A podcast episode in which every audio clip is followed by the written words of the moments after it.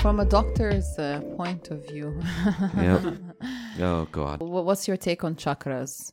What's my take on chakras?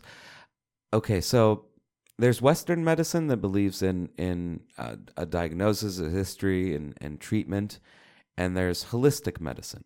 Okay, and holistic medicine are alternative approaches to um, what we call chakras, meridians, acupressure points, trigger points. You name it, we got it. Right. So um, these different types of areas in which um, different cultures classify certain areas of pain, uh, certain anatomical features, um, especially when it comes to the word energy, which is not something that we define in modern medicine at all, is actually the um, the basis of how uh, patients are treated. And so, what you have in Western medicine is that you have an organ that has a certain function that serves uh, a tissue for a certain tissue response that's very physiological in a way in order for things to happen. So, that's like how you regulate your body in the normal way of looking at things. But then with holistic medicine, it's very, very different. Okay. So, with holistic medicine, what you have is that you have a set of um, planes that you're dealing with. You have the physical body, you have the energy field, you also have um, different trigger points for different nervous uh, endpoints as well.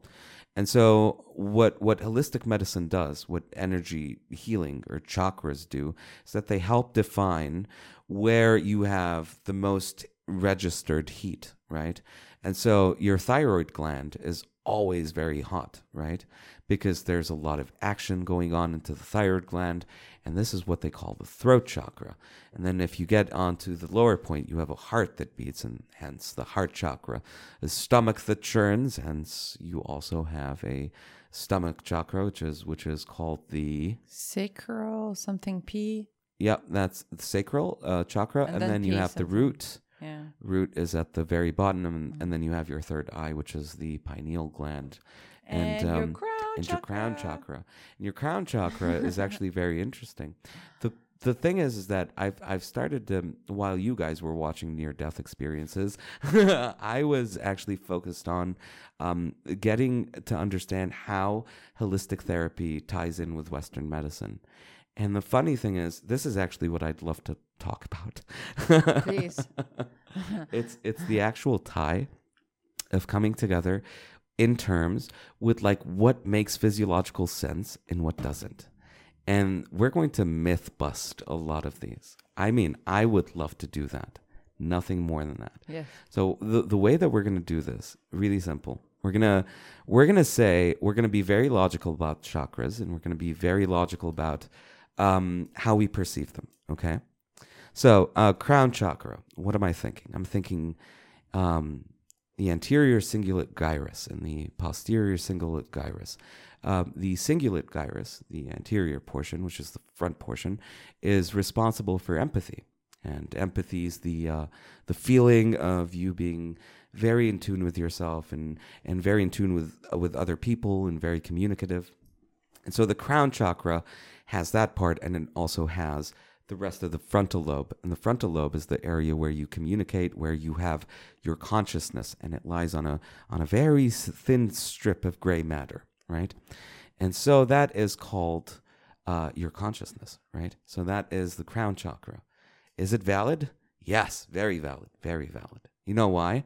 Because the crown chakra is what controls the uh, ability for you to make conscious decisions that are unsparred and unbarred and unhindered by either negative thoughts or negative patterns of thinking. Let's go a little lower now. We're going to go to the throat chakra. Okay. Um, so, uh, throat chakra. What are we thinking? We're thinking thyroid gland. So we're thinking that that gland has a lot of heat that comes out of that gland that regulates a lot of different functions, actually. So um, if if we talk about the ability of you to vocalize yourself and uh, the inability to to be very vocal, what happens when you're not vocal? You tend to repress thoughts. Yes, you suppress it and then you get sick. What happens when you suppress thoughts for too long? You get insomniac, you get uh, irritable. And uh, the thyroid gland regulates sleep as well. Think about that. And this is why insomnia is a very big thing with people who have hyperthyroidism. That is a very mild way of putting things, is that nodular goiter, interesting stuff, is is something that would shift your balance with your sleep cycle, cause hoarseness of voice and loss of hair, right? And so, um, if if you were to put it in terms like these, you would say that um, your throat chakra puts you in the place where you are able to vocalize yourself. You're able to communicate properly, to really be yourself and express your thoughts to their fullest potential. You are able to sing, you know, and just be you. If you go a little lower, Wait, hold on, I have a question real quick before we Yeah, go go to the for next it. one. So does that mean that if you're having like a thyroid gland issue, someone would feel that, uh, like a spiritual person would feel that as their throat chakra being closed? yes, Are these essentially like equivalent ideas in some way just being expressed in, in a physical versus spiritual sense? Very Is true. fair to say that Mhm. that literal much? there are definite crossovers between what we diagnose as to be like a Western medicine oriented syndrome to what would be classified in, in a holistic approach. And so if, if that if that's normal, then the cure should also be as as, as normative. You know? If if if I were to say that uh, some people would use twigs in order to, um, you know, cast a, a cast a broken arm in holistic medicine. they'd do the same, and they'd actually call it an actual cast using uh, a, a, a metal uh, strip instead. So there there are curative forms that that just cross over with each type of like medicinal approach, and it's that fact that makes you understand the spiritual even more. And it's, it's not just because you understand the crossover of what they materially both do, but you also have that understanding of like, you know, the spiritual sense of how healing came to be, right? And it's the same thing that we do, but we do that on a much more intricate level in Western medicine. Um, what was your question? So give us more No, about so the next the next chakra, you finished the throat one, and it's Right. and it's sort of biological. But was that was that a sufficient answer? Was that the answer you were It was it was a great one. really? Yes. Are you sure? Yeah, yeah, we can get back to it later, but I thought that I thought that was lovely. Well, I just awesome. really I really just want to hear the rest of your your chakra expo- explanations. Right. Okay. Um, so we were at throat, and then now we're at heart, and so the the heart is is the first organ that gets a nervous system supply from your vagus nerve as well, and so your your your heart is the center of you feeling right, but that that doesn't fall in line with medicine at all because in in medical terms, all of your feelings are actually mental. They're not they're not perceived on a you know heart having its own brain talking and stuff. it, it's a cute thought. I mean, it is a cute thought, and it's very Romanesque. But uh, is it is it there? Is it uh, is it valid? It it really isn't. But it is also the organ that emits a lot of energy just by beating, right? And so you have that energy field that expands through feeling. And that feeling is what controls your heart rate. And so it is a reverse process, rather. Think about it that way. And the reverse process is you feel a feeling, think a thought. Your heartbeat either goes down and relaxes into it, or it picks up and goes higher. But we associate it the other way around. We go, ah, my heart felt it. And then I felt it.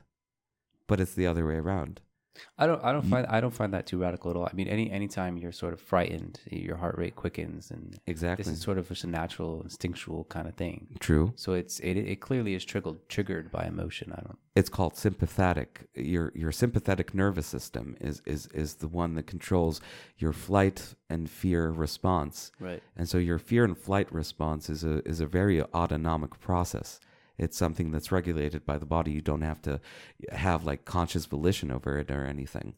But the idea that I'm trying to get to is that what the heart chakra represents is the frequency of what you what you emit, right?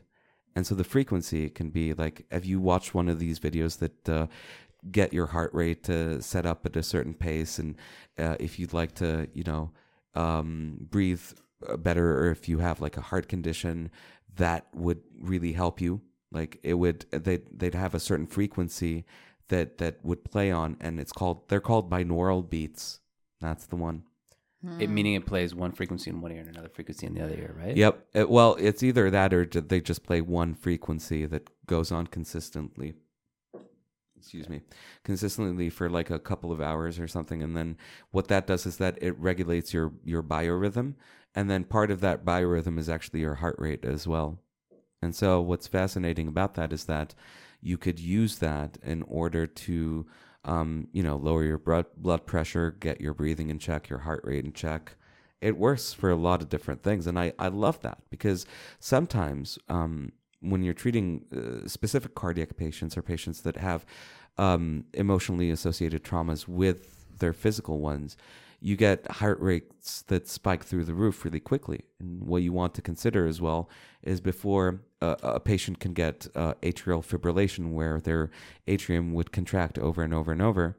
And that is not because of the fact that they have um, a, a certain defect, but it may also be psychosomatic in nature, where their heart tends to flutter and and there's there's fibrillation and there's obviously atrial flutter and a flutter is just a, a flash of a you know an SA node um, uh, overreaction of your nervous system to the heart. And that makes it like you know beat just give off two extra beats that are just faster in nature and faster paced.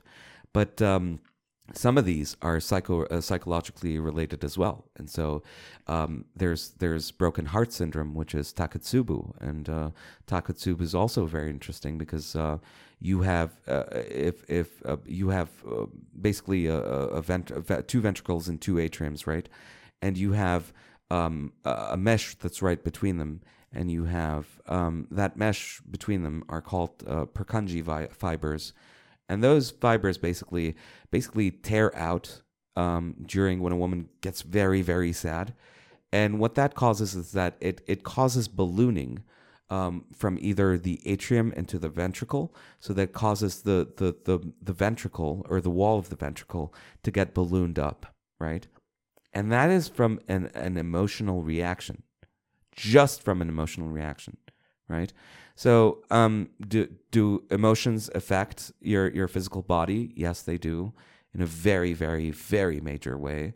Um, uh, do, do, does your spiritual sense affect your physical sense? I mean, I would say yes, but indirectly. But in the way that you you know that that you people sometimes you know they dig their own graves, right? Some people can be um, can think that they're you know wallowing in misery and and and and that they're at the end of their stick but they're really not they're really not they're just going on a tangent um i mean i mean your emotional level also decides how your physical state's going to be. Because like if you think about when you do like different kinds of activities or a sport and then uh, let's say you get cut uh, while you're running your system doesn't automatically shut down go you know you're in a lot of pain. It just keeps pumping the adrenaline and um, you know the enkephalins that you need in order to just you know shut that place up for a while and then show you the pain later on see? So that's what happens with with every kind of disease is that your body just knows how to shut you out of pain instead of expose you more to it. And the funny thing is is that um, in the cerebral cortex the the brain there are fibers um, that that that go up right uh, all the way to what we call the third order uh, ganglion. And um, what what filters the pain all of the pain all of the sensations that you get is something called the hypothalamus. And the hypothalamus is is the controller of um, the secretary of pain basically. It dumbs down 90% of all the pain that you experience right? And it only allows 10% of those pain fibers to relay and register in your in your cerebral cortex or your mind to perceive as pain right? And so that is what we call you already having uh, the ability to shield yourself out of pain. Monks do this. Uh, there was this one famous buddhist monk that set himself on fire in uh, 1967 was it? Something of the sort. But yeah you know what i'm talking about. Um, and so people can reach alarming heights of physical pain and yet not feel it. And some people can be very spiritual to the point where they have completely shut off that area in their brain and are able to work on, you know, other areas that promote um, being meditative and calm. And uh, I've I've read about things like that, and I've watched documentaries about it, and there it's it's it's fascinating. Have you ever? In I mean, I want to go back to you talking about chakras. We're going to because I'm finish the biological explanation of the Uh, chakras. because We have to, but go. because I'm go curious about that. Right. But have you ever, as a physiotherapist, uh, witnessed um, or had a patient that had some sort of physical problem that they were able to fix through going to a psychiatrist or a psychologist or just you know practicing any type of uh, alternative therapy have you have you No, unfortunately not. It's just it's because it's not because we have incompetent professionals, but it's uh, because we tend to have patients that self-deprecate most of the time. It's it's it's the it's the truth though. I mean, uh, the problem so you, is do you do you, you think it's possible but you think people are not doing it because because they're self-deprecating Okay. because they hold themselves back from the truest potential of what they can do and just you know surrender to the fact that they can't. It's because they don't feel empowered because they have been told by the media and by the government and by their schools and by their parents their whole lives that they don't have control over how things turn out. This is just how things are. So you true. know, you're a cog in the machine. Khalas, you know, that's it. So. So this whole like, you know, uh, idea of no, we have control and we can manifest our dreams is really mocked. Like I'm not gonna lie to you, people It really make fun of it. So there, uh, I would like to think about them differently because um, your energy levels are just they're they're very subjective. But they're they're it's not just the core temperature reading that you get out of a human body. It's much more than that. Why do you Why do you think that um, there is such a thing, aslan, As what? and like the idea of energy that that emanates from the body in different ways? Because it's it's it's a it's it's a reading that you get, and it's it's viable and it makes sense and it's it's studied as well, and it's also studied. Um, in in in in different areas like biorhythms and biorhythmics is is something that people call pseudoscience but you know what? It's it's a it's it's booming for me. Because when you understand um what what is, what is that for so those who've never heard biorhythm is like understanding the notion of how your body moves in cycles your sleep cycle your eating cycle the habits of the rhythms that you use in order to like regulate your own body temperature uh, bowel movements etc so your biorhythm is is important for you to understand because if you don't understand the pattern that you're doing you may end up being very obese even though you just eat every day at like three in the morning and not eat for the rest of the day. Does that make any sense? A lot of people will complain of that. And it's like, what do you eat? It's like, ah, I don't really eat that much. But when you think about it, is that they've dysregulated their biorhythm to the point where it's just out of whack. Yeah, if they're not sleeping well or getting enough sun, Not getting enough sleep. Exactly. and like it all a- a leads to each other. Of things. It's like everyone goes, "Oh, you need to get your vitamin D," and I'm like, "Well, get some sun," you know. And that's how you activate your vitamin D in your body. It's like the normal things that you were told to do. Just do those. Walk around, get that circulation in check. A lot of people complain of cellulitis and lymphatic disorders just because they don't like to move out. They don't like to do the things like walk around the house or like at least you know, uh, you know, walk around a park and do something useful. Uh, people enjoy being lazy, just like I do. Hmm. And that's something I am totally guilty of. We live in the best time ever to be lazy. That's True. That's the unfortunate And it's also detrimental because it also takes down from our lifespans. Can we get the rest of the chakras? Of course we can. uh, okay, so we were at heart, and then now we're we're at solar plexus, and the solar where, plexus. where, where is the solar plexus? I, the I knew where the heart one was. All right, so so the heart is the heart, and then lower than that would you'd have uh, your stomach, Okay. and so your stomach is basically the solar plexus. okay. And the solar plexus is responsible for you being um, very adamant about doing certain things at a certain time. And it's will, it's volition, it's um, uh, the pushy aspect of you. It is also uh, you being able to not only vocalize your thoughts, but also to fall through with plans. And so the the following through with things is a gut instinct, right? Yeah, so I'm pretty picky with terms like these.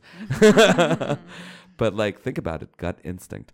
And so um also obviously you're I, I'm also ha- going to have to drift off again into like your gut biome.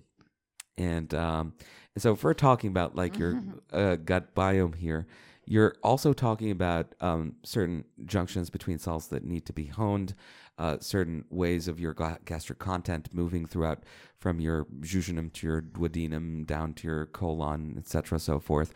And you also have a regulation mechanism of peptides and enzymes that are being transported uh, within uh, cells and out of cells as well. And like, if you think about these different types of processes that come together, you also think about the nature of what you ingest, right? Yeah, no, still up for McDonald's. Yeah, that we piece does sound good. so, I mean, what you put into you just also defines what it is that you are like on a physical level as well. So, if you're all about burgers and chips, you also have a bit of acne just because you have a buildup of fat as well. Um, if you are under, let's say, and you're always having coffee in the morning and you always have that pack of cigarettes that just lies around the house and you're just smoking your way out of life, basically, you also realize that you may have an ulcer. And it's just uh, one plus one is just very logically two. And so, um, different areas like these, what the solar plexus does is that uh, either you um, hone yourself and your your physicality by eating what is very good and nutritious to you and nour- nourishing. And when you do that, when you nourish yourself, you automatically nourish your energy fields and your energy levels. And if you don't uh, nourish your energy levels, the common ones, and you just go for fried foods, for instance, uh, all the time, not guilty of that. you end up with the point where you are not working with actual energy store units that would probably, you know, have you walk for more mileage than a balanced diet would. And it's just that is the will and the volition to carry on. That is the spiritual sense that you know bridges the gap for me. How strong is the link between our microbiome and or our, our gut biome and our brain? Because I, I've more and more have been hearing that you know what you put in your tummy basically um, affects your thoughts Of course. and you can if you if you eat a lot of crappy food you can start to have very dark you know thoughts and it True. can upset your mental balance Oh yeah, definitely. so Talk about so meat memory. from a from a doctor's point of view yeah how does it how how strong is that link like is that just is just is that just something people say Uh, you know what? I mean, it's it's still a speculation at this point, but I would think it is very valid. I mean, I'm a free thinker. I don't I don't care what people have to say. I don't ma- care how many panels get together, but I do care about the fact that I do feel that something that may not be apparent to you today may be very well viable tomorrow. And what I think is uh, the, that really truly makes sense to me is the fact that um, we have so many disassociated links with different things that we used to do, especially with the study of physiology. But then with time, we've learned to connect the patterns and connect the dots. And so this is another dot that needs to be connected. And um, it Uh, will connect really well. Think about it. in terms of how the microbiome affects thoughts. yes, I definitely. mean, when you eat junk food before sleep, you have nightmares. Thank you.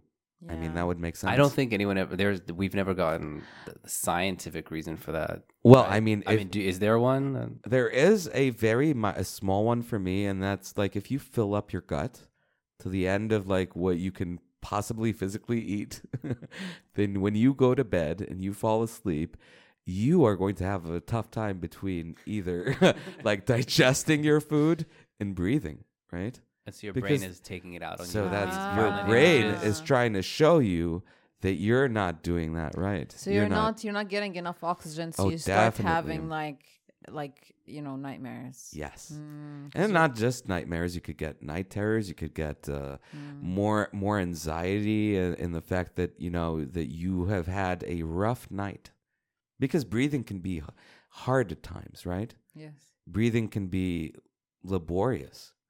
And the labor here doesn't come from the fact that it's not automatic, but it's just when it that can, tends to be uh, like difficult for a period of time, you think to yourself that that is a trigger that causes you to think that you know you've had a terrible time sleeping. And so the trigger here is the the awareness, the hyper awareness with the somaticism of your body. And and so yeah, right. Uh, back to the chakras. There's still one left, right? Uh, three. Two. There's three Oh, left. shit. How, Oh, yeah. how many Yeah. chakras Oh are there? yes, oh, Yeah, yeah. that Hold one up there. How, how many of these things do Seven. we have? Seven. We have seven. We do have some. Jesus. you you didn't know this? It's okay. But I really Um, do want to hear about yes. these these biological. Tell us connections more to about the chakras. This is chakras, Oh, r- fascinating. right. Okay. So we were at uh, solar plexus, and then now we're gonna go um, a level uh, level lower, and that would be the uh, root chakra. And so, oh wait, no, sacral plexus. There we go. Sac- sacral plexus would be where on the body? So the sacrum is like the. Sacrum. Did you know where your lumbar uh, vertebrae are? Uh, yeah, yep, tummy. exactly. But it's like right behind from the back though. Aywa. So the coccyx, the the coccyx is is like the back, end. right? It's the lower back, and what you have there is like the the sacrum, which is which is the end of the vertebral column, and right above that is is what we have something called the uh, cauda equina. It's like a radiation of nerves that end at the sacrum, basically. Long story short, um, the sacrum is where your body holds your groin. It holds your pelvic floor. It holds the muscles that control your pelvic floor. It also c- controls the idea of like defecating, micturition, which is uh, going to the bathroom for number ones and twos for those who don't know. and um, yeah, so if if we're talking about that, um, we're also talking about the energy that emanates uh, from that area on a very uh, on two levels actually.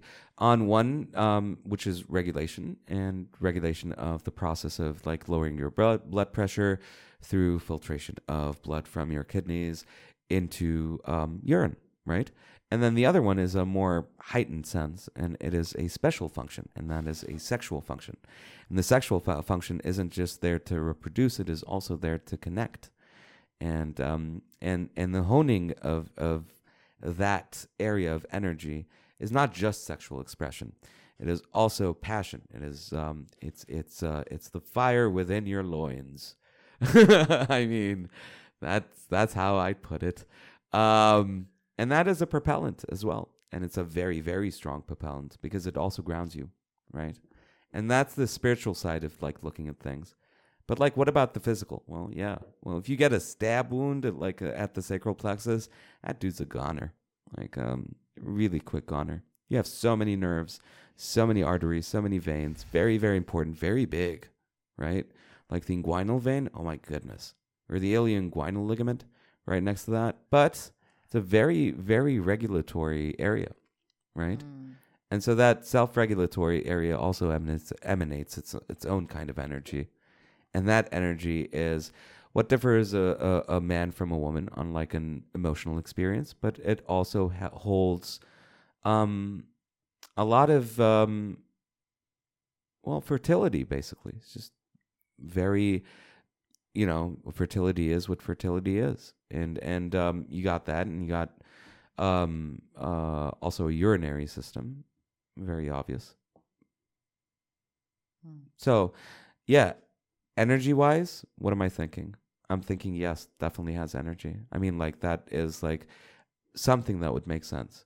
So if I, I think about urinary stones is I took I took a moment to actually think about this. Like you have urinary stones you have calculi you have hydronephrosis pyelonephrosis uh, ckd which is chronic kidney disease um, akis acute kidney injuries and different types of things that are very detrimental to one's health very quickly some of them take years in order uh, if we're talking about patients that go through dialysis and stuff. So, so yes, energy wise, yes. Meaning there's a large um, quantity of energy passing through this part of the body. I mean, I would I would mean- define it as that. And and if energy just translates into the idea of blood pooling in one area, then sign me up. Of uh, identifying the fact that uh, sometimes when you, you already have that feeling, you already have that understanding, whether or not you know what chakras are. Yes. Yes, like I mean, you always have that intuitive feeling Mm. of what it is without even having to go through like to a therapist or someone in order to figure out what you have. There's always the sense of like lower level anxiety as well. So Mm. you have you have sexual anxiety, you have emotional anxiety, you have physical anxiety. Anxieties come in different forms, right? But then that would be uh, deemed in like holistic medicine under the term of having a blocked chakra, right? So um, it's not just uh, having blockages that is problematic. It's also having a a very open chakra that's also problematic. It's uh, it's a it's a it's a two way street right there. yes, overactive. if it's your chakra can be either underactive, Underactive or, or overactive. overactive. What, Exactly. what happens if someone's chakra is overactive? What does that mean? let's say uh, if your heart chakra is is is open to its fullest capacity, then you're also like very pushy and uh, you You're want too things to empathetic almost. like Exactly. you can't live because you just feel everybody suffering too much and you're too dramatic. and- exactly your drive and pull becomes uh, even harder. If you're outspoken let's say and your throat chakra's too open then you tend to verbalize negatively as well. That Mm. also means that you verbalize whatever it is that you think that needs to come out. Sometimes that happens on a therapeutic level uh, which is surprising because I, I came across this very recently. I was uh, standing in the kitchen and then i started blurting out all these different like um, swears and I was just going at a tangent. I was like, I should rap with this. and then just, it, it was very healing. And it was a one time thing. It was just an explosion of thought, right? And then these rambles, that, that just shows you that there is an excitement. There is a, there's a, it's not just the thought process. It's just sometimes you have to regulate yourself by being as open and hurtful as possible in order to release yourself from the idea of holding back. But hmm. what are you holding back? Right? Are you holding back emotion? Are you holding back energy? Are you holding back intention? What is it? No one can define what holding back is, but it is the expression of the self that really matters at the end of it. Yeah, That's when so there's true. thought that you want to be expressed that you're not able to, be, you know, you're not able to bring it into reality. It's essentially stuck with inside you because it doesn't exist yet. It hasn't been manifested in the real world. You're the only one who thinks it's a thing. So there is something weirdly therapeutic about getting it outside of you into the other realm where other people can see it Exactly. And, absorb it. And and re- repressing it does have some kind of weird. Like way on a, in a physical sense, it could it could make you sick. It could So if you true. don't if you don't say your truth true. or whatever, however you want to put it. Uh, Getting to the bottom of that would be so hard because you, yeah, go for it. No, I was gonna say is I the, the only experience that I'm able to connect with that in in like a profound way for me was the day that I met my boss to tell her that I was resigning, and I just was completely myself and I explained all my actual reasons. She tried to convince me briefly to stay on like oh maybe we can change this or change that but I you know had made up my mind and to s- tell her exactly how I actually felt after dealing with this job for many years. Mm. And like, really, she should know this is what's happening. This is what's happened. This is what you've done to your employees. This is what's happened to me. I can't deal with any of this. Have fun with this. I'm trying to just make this as clear as possible. It was like such a truth that I hadn't told to anyone like that who who should know these things because she like represents management, right? Right. and to get all of that into the universe right out of me i walked out of that meeting just like i felt like completely Air. alive Mm. and light and i was just overjoyed like nothing in the world could have brought me down even though i had just quit my job right. it was like anyone could tell me anything it just was like it felt like reality could be bent Yes. and I could just for the first time have complete control over my life. I felt like a free individual. It was it was bizarre. what if you were able to do that on a daily basis, though? How would you live your Exact, life? exact. I would, I would just every day do exactly what I wanted to do and not give a shit what anyone thinks, and just I would be weirdly happy. It was, it was delu- I was delusionally happy. I was just like sending people messages. It's Hmm. an interesting just- way to say that. Delusionally happy. Compared to the status quo, I would have have that day appear to be delusional. Like, Right. I Oh, couldn't that get. A, I couldn't that day. I, I would have appeared to be completely delusional. I couldn't get a smile off my face. I Right. remember. I remember telling Ottawa because Ottawa was like, "Oh, did it go okay? Was it terrifying?" And I was like, "No, I feel like this was one of the greatest days of my life." What's stopping you from doing that every day? Just being a badass and just walking around town owning your shit. Yeah, well, then you know, once you go back to real life, all the anxieties of all the things that you want to do sort of set in, and and then are you doing these things well enough? Have you completed X? or Shouldn't that die out already? You Isn't cr- that what an we're, awakening we're, is? We're pretty programmed to just constantly feel like we have to be doing something um, with a with a sort of purpose or end or something or being productive. And But maybe that's like the difference between you being obsessive and you actually thinking that is the truth of the matter. Maybe you you've cluttered your head to the possibility that you know this is how you're programmed. But uh, are you really programmed that way? I don't know. I just think everyone, yeah, we have this weird programming to us to to want to work for some for some end, and so we convince ourselves for the most part that it's a job, and we put that energy into the bucket of that's for my job. But even if you remove yourself, I think from a job, I think you'll find that there's some part of you that feels there's like a fire that needs to be put towards some sort of end, and if it's not being used properly, you feel like you're wasting a life, and it's Well, actually that's, very that's purpose. That's a It's sense purpose, of purpose. exactly. What I'm saying is, you don't want to shut that off. Exactly. So, how, getting that purpose to be fulfilled doesn't necessarily mean that you work for a corporate company. It just means that you just fulfill it to the best of its ability of you shining out. And what is it that what you know would you like to? What would you like to do in order to get yourself out there, instead of what you're doing currently? I'm st- I have no idea. I'm trying to figure that out. Who are you? Who am I? See, that's the thing. That's that's the the eternal question. Are you are you Eric last name? Yeah, I don't know. So like one one of my favorite people, um, just this wildly successful guy who's just a ridiculous individual. I, he he he said to me like, if you look at all the really successful people, like really really successful, whether it's like Elon Musk or something of that level, what you'll figure out is that like they actually generally at any given time have no idea like what they're actually doing and they're just all the time just going for the ride and enjoying every moment of it knowing that they're figuring going to keep figuring it out each stage Yeah. there is not the kind of like there's not the kind of self-assured i know how this is going to go that you would mm. think that like average people think Yeah. that they're I hear you. they're just extremely amazing at improvising and knowing that they can do that anytime they need to I like that. I like that. Okay. that's the only way that i could live with a kind of like complete elation all day like that moment just to know that i'm going to continue to improvise in every moment and i'm going to get out of every moment and generally in the direction that i want to be You know what? You just defined what an awakening is. i don't know about that Yeah, but that that is the truth of it. It's just the being able to realize that you are able to improvise at any given point in time and that the set of skills that you have are extremely open to customization and just you're able to do so much more than you've put yourself up to. yeah Right? Like Yeah, that's probably true for pretty much everyone. Um, but they're constantly told from the time you're in school that that's not the case. Well, the secret is not really a secret or anything. It's just it is what it is. There's no secret blend in order. You you guys have watched Kung Fu Panda. You know what I'm talking about. There's no secret spice in the noodle soup. I think you could you could um you could achieve so much by just coming to the realization that uh, if you are true to yourself on every level, on every level, every aspect, and uh, you say no to things that you don't want to say that you do want to say no to, and you've learned that boundary, especially when it comes to like work or such, um, you automatically drive yourself from one end of the spectrum of being not in control to someone who has potentially every possibility to to have control.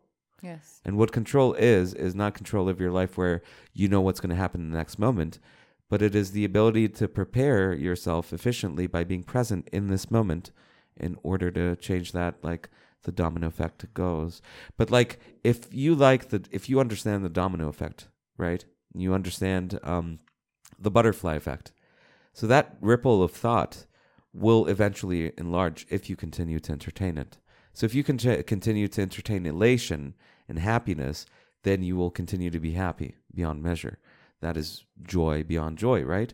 And that is also a part of spirituality that I think has a cognitive side.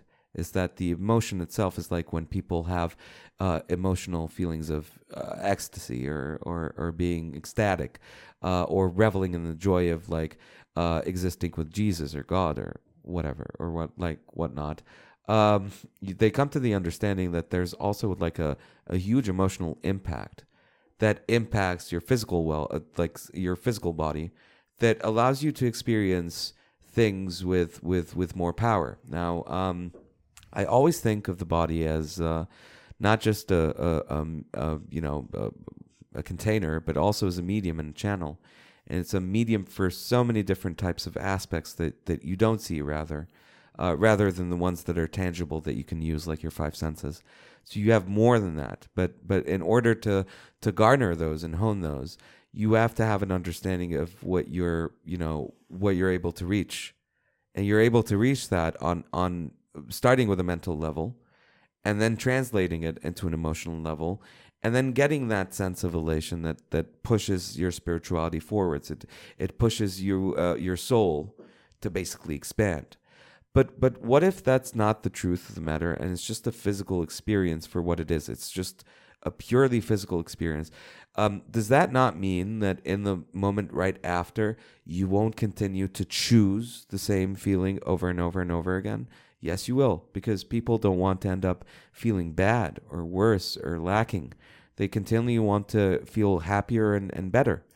And it's it's the way that they do it through capitalism is buy that dress, buy that car, see that new um, line of fashion, blah blah blah. Work. Yep, it doesn't work. it doesn't work for us because now that we see that, because we understand that about ourselves, we start to actually change the variables to what works with us. And so holding a very high standard for yourself becomes an obsolete thought. It, it, it's, it's just useless, you guys. Like, think about it. The idea of having an actual standard of was, what to live up to were superheroes back in the 80s and 90s, where uh, Batman, Robin, Spider Man. Think about it. This is why they had a Miles Morales story. You know why they did that? It's because they didn't want to limit the idea of Spider Man being just one person, one plane that lives a very unidimensional lifestyle. We're, we're all Spider Man. You're, you know, Gwen Spider Man. and, and this is the. Uh, Peter B. Parker right there, you know. Like we got some people. But like think about it this way. It's like if if we're all not limited, then we definitely can and will achieve possibly anything. Hmm. And that is also part of soul alchemy. And that is spiritual alchemy. It's it's it's it's just doing that. Hmm. What, but what do you say to people when they, they criticize that line of thought? They'll say that's sort of almost being insensitive to like the level of pain and suffering that people often have in front of them that makes it completely impossible to basically do anything else except for treat the immediate cause of whatever intensely painful situation they're in currently, whether it's extreme poverty or like disadvantage of some kind or, or physical disability or whatever it might be. Who, I mean, I think it's it's really tough to to, to take these kind of things and and and talk to people f- suffering with these kind of issues. That's why like I struggle with with with with letting myself completely like sort of jump into that like way of thinking because it's difficult for me to imagine the level of suffering that many people Go through. go through. That makes sense. But to each their own. You're never really given something that you can't handle.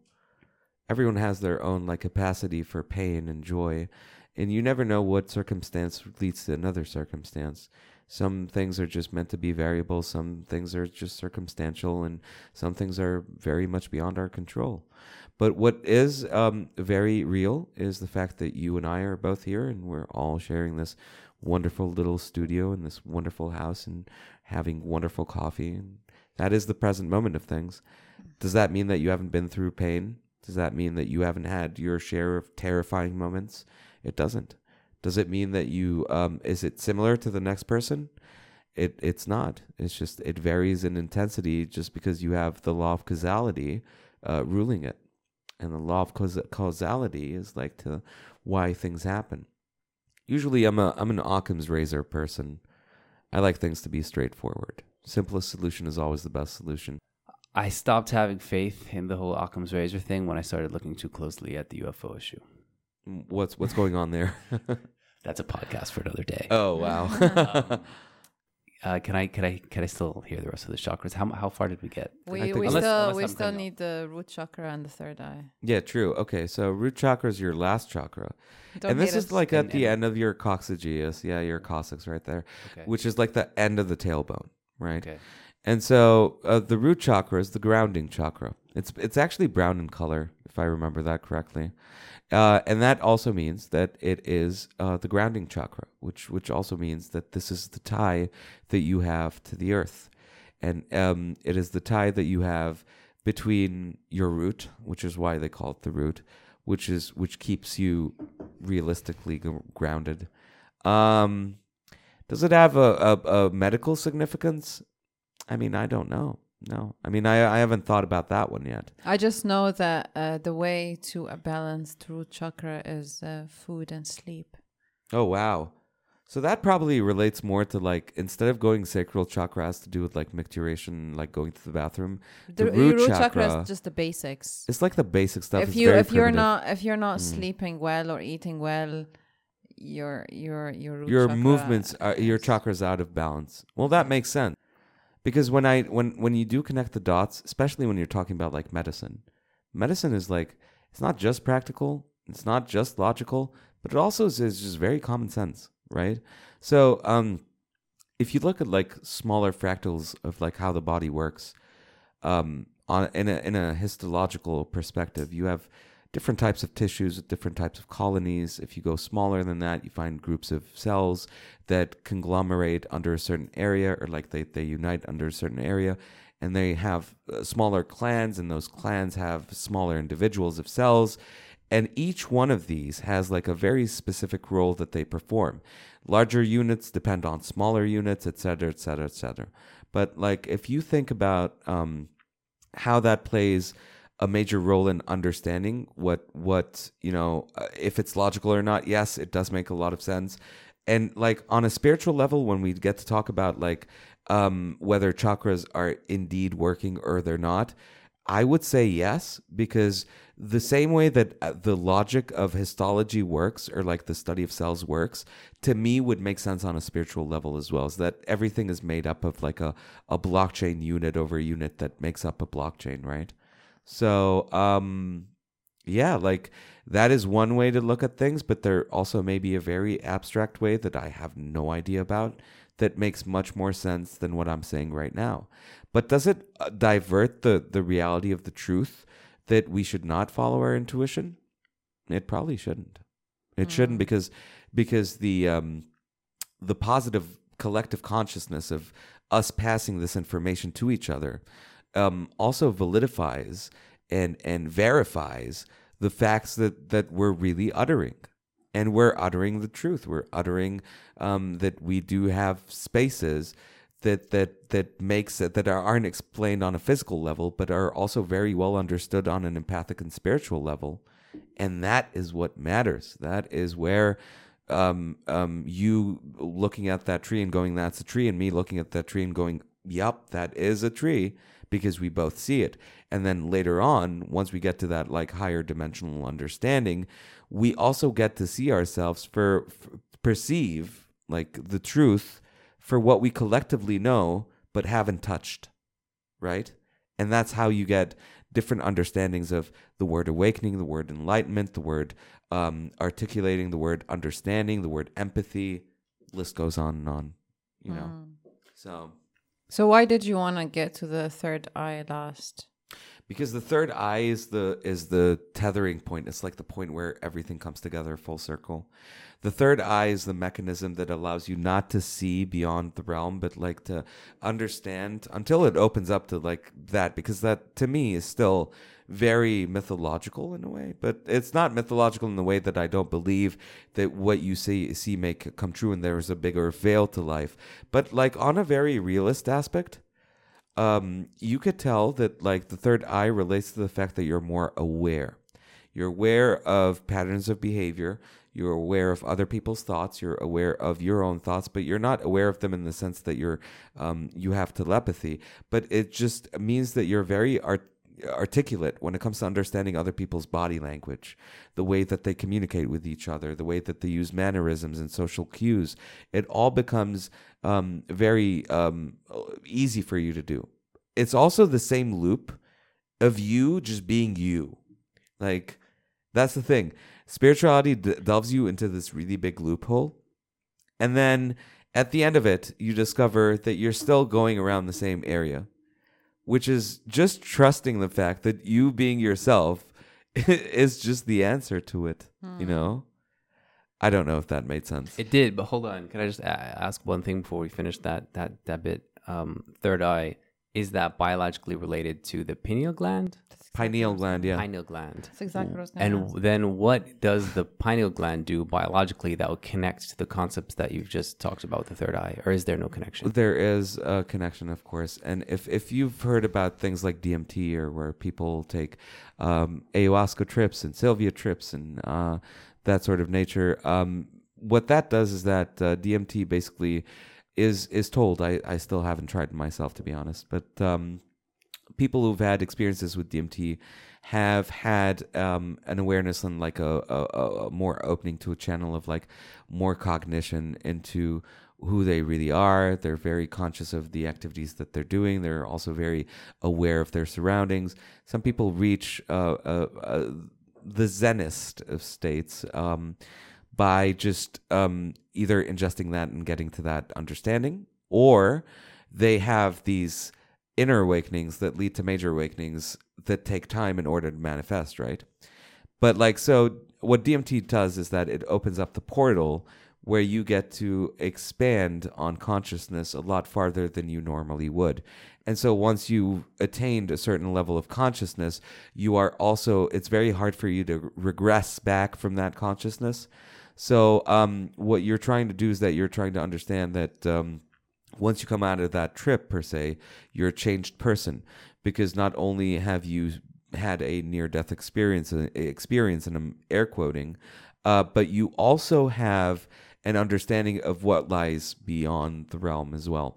And most of them, most of these reportings are either people seeing um, eyes or like identifying with the ego, um, identifying with the self, understanding what the self is, uh, revelations in art, music, um, uh, past events, uh, uh former lives. Uh, uh, previous ones or, or future ones or doorways that lead to pathways and um, bigger understandings of the ego and the third eye and the mind. And it's just a very deep, very deep inner work that's that's probably something that can't be quantifiable between one person and the other, uh, because you don't have the method to test it out. You only can, you know, you can you can you can objectify it under certain categories of like understanding what a, a coin toss test is. If you get a couple of patients to like sit in for like um, an an actual uh, study for it, uh, and you get a control group and a placebo group, but that wouldn't work that way because what you're trying to measure is not um, effective, you know, DMT is, uh, but you're trying to measure out what these experiences are. So that is that's just a whole different playing field. That's like that you need to like get some psychometrics into it, some sociometrics, and you need to understand what you know psychological background they have, spiritual background, racial background, uh, uh, and and because these these awakenings and epiphanies are are, are very um, personal to e- and very unique to each and every person, it'll be very hard to quantify something like that, and it'll be very hard to generalize what it is that you're trying to say. Uh, because at the end of it, what are you trying to prove? Well, are you trying to prove that we all see eyes inside of us that, that blink? That's not very understandable. But what is understandable is the fact that you see more to a revelation that makes you see more to the world that isn't very easily understood by the world around you. So the pineal gland excretes or secretes DMT. Yes. And that's established, right? Oh, that that is, and it's it's a, a DMT comes right before one passes away, actually, and it's yeah. it's just that train of thought where you get your whole life's memory to Which play right in front of you. One one of the theories of, of near death experiences is that it is someone. It uh, is a DMT experience. A DMT trip. Oh yeah, definitely, and your amygdala definitely plays a big role in that as well. Um, is there any way to train yourself to secrete uh, this DMT? Yes. And and then just have these revelations constantly. well, I mean, if you want to if you want to. How do you to tell us how? How do you how do you activate your third eye, or scientifically, how do you? How do you? Uh, how would you ask that scientifically? How how would you ask that in a way that is uh, that is not uh, that, uh. that is not problematic? Okay. Well, uh, but the the easiest way is like when there's a will, there's a way.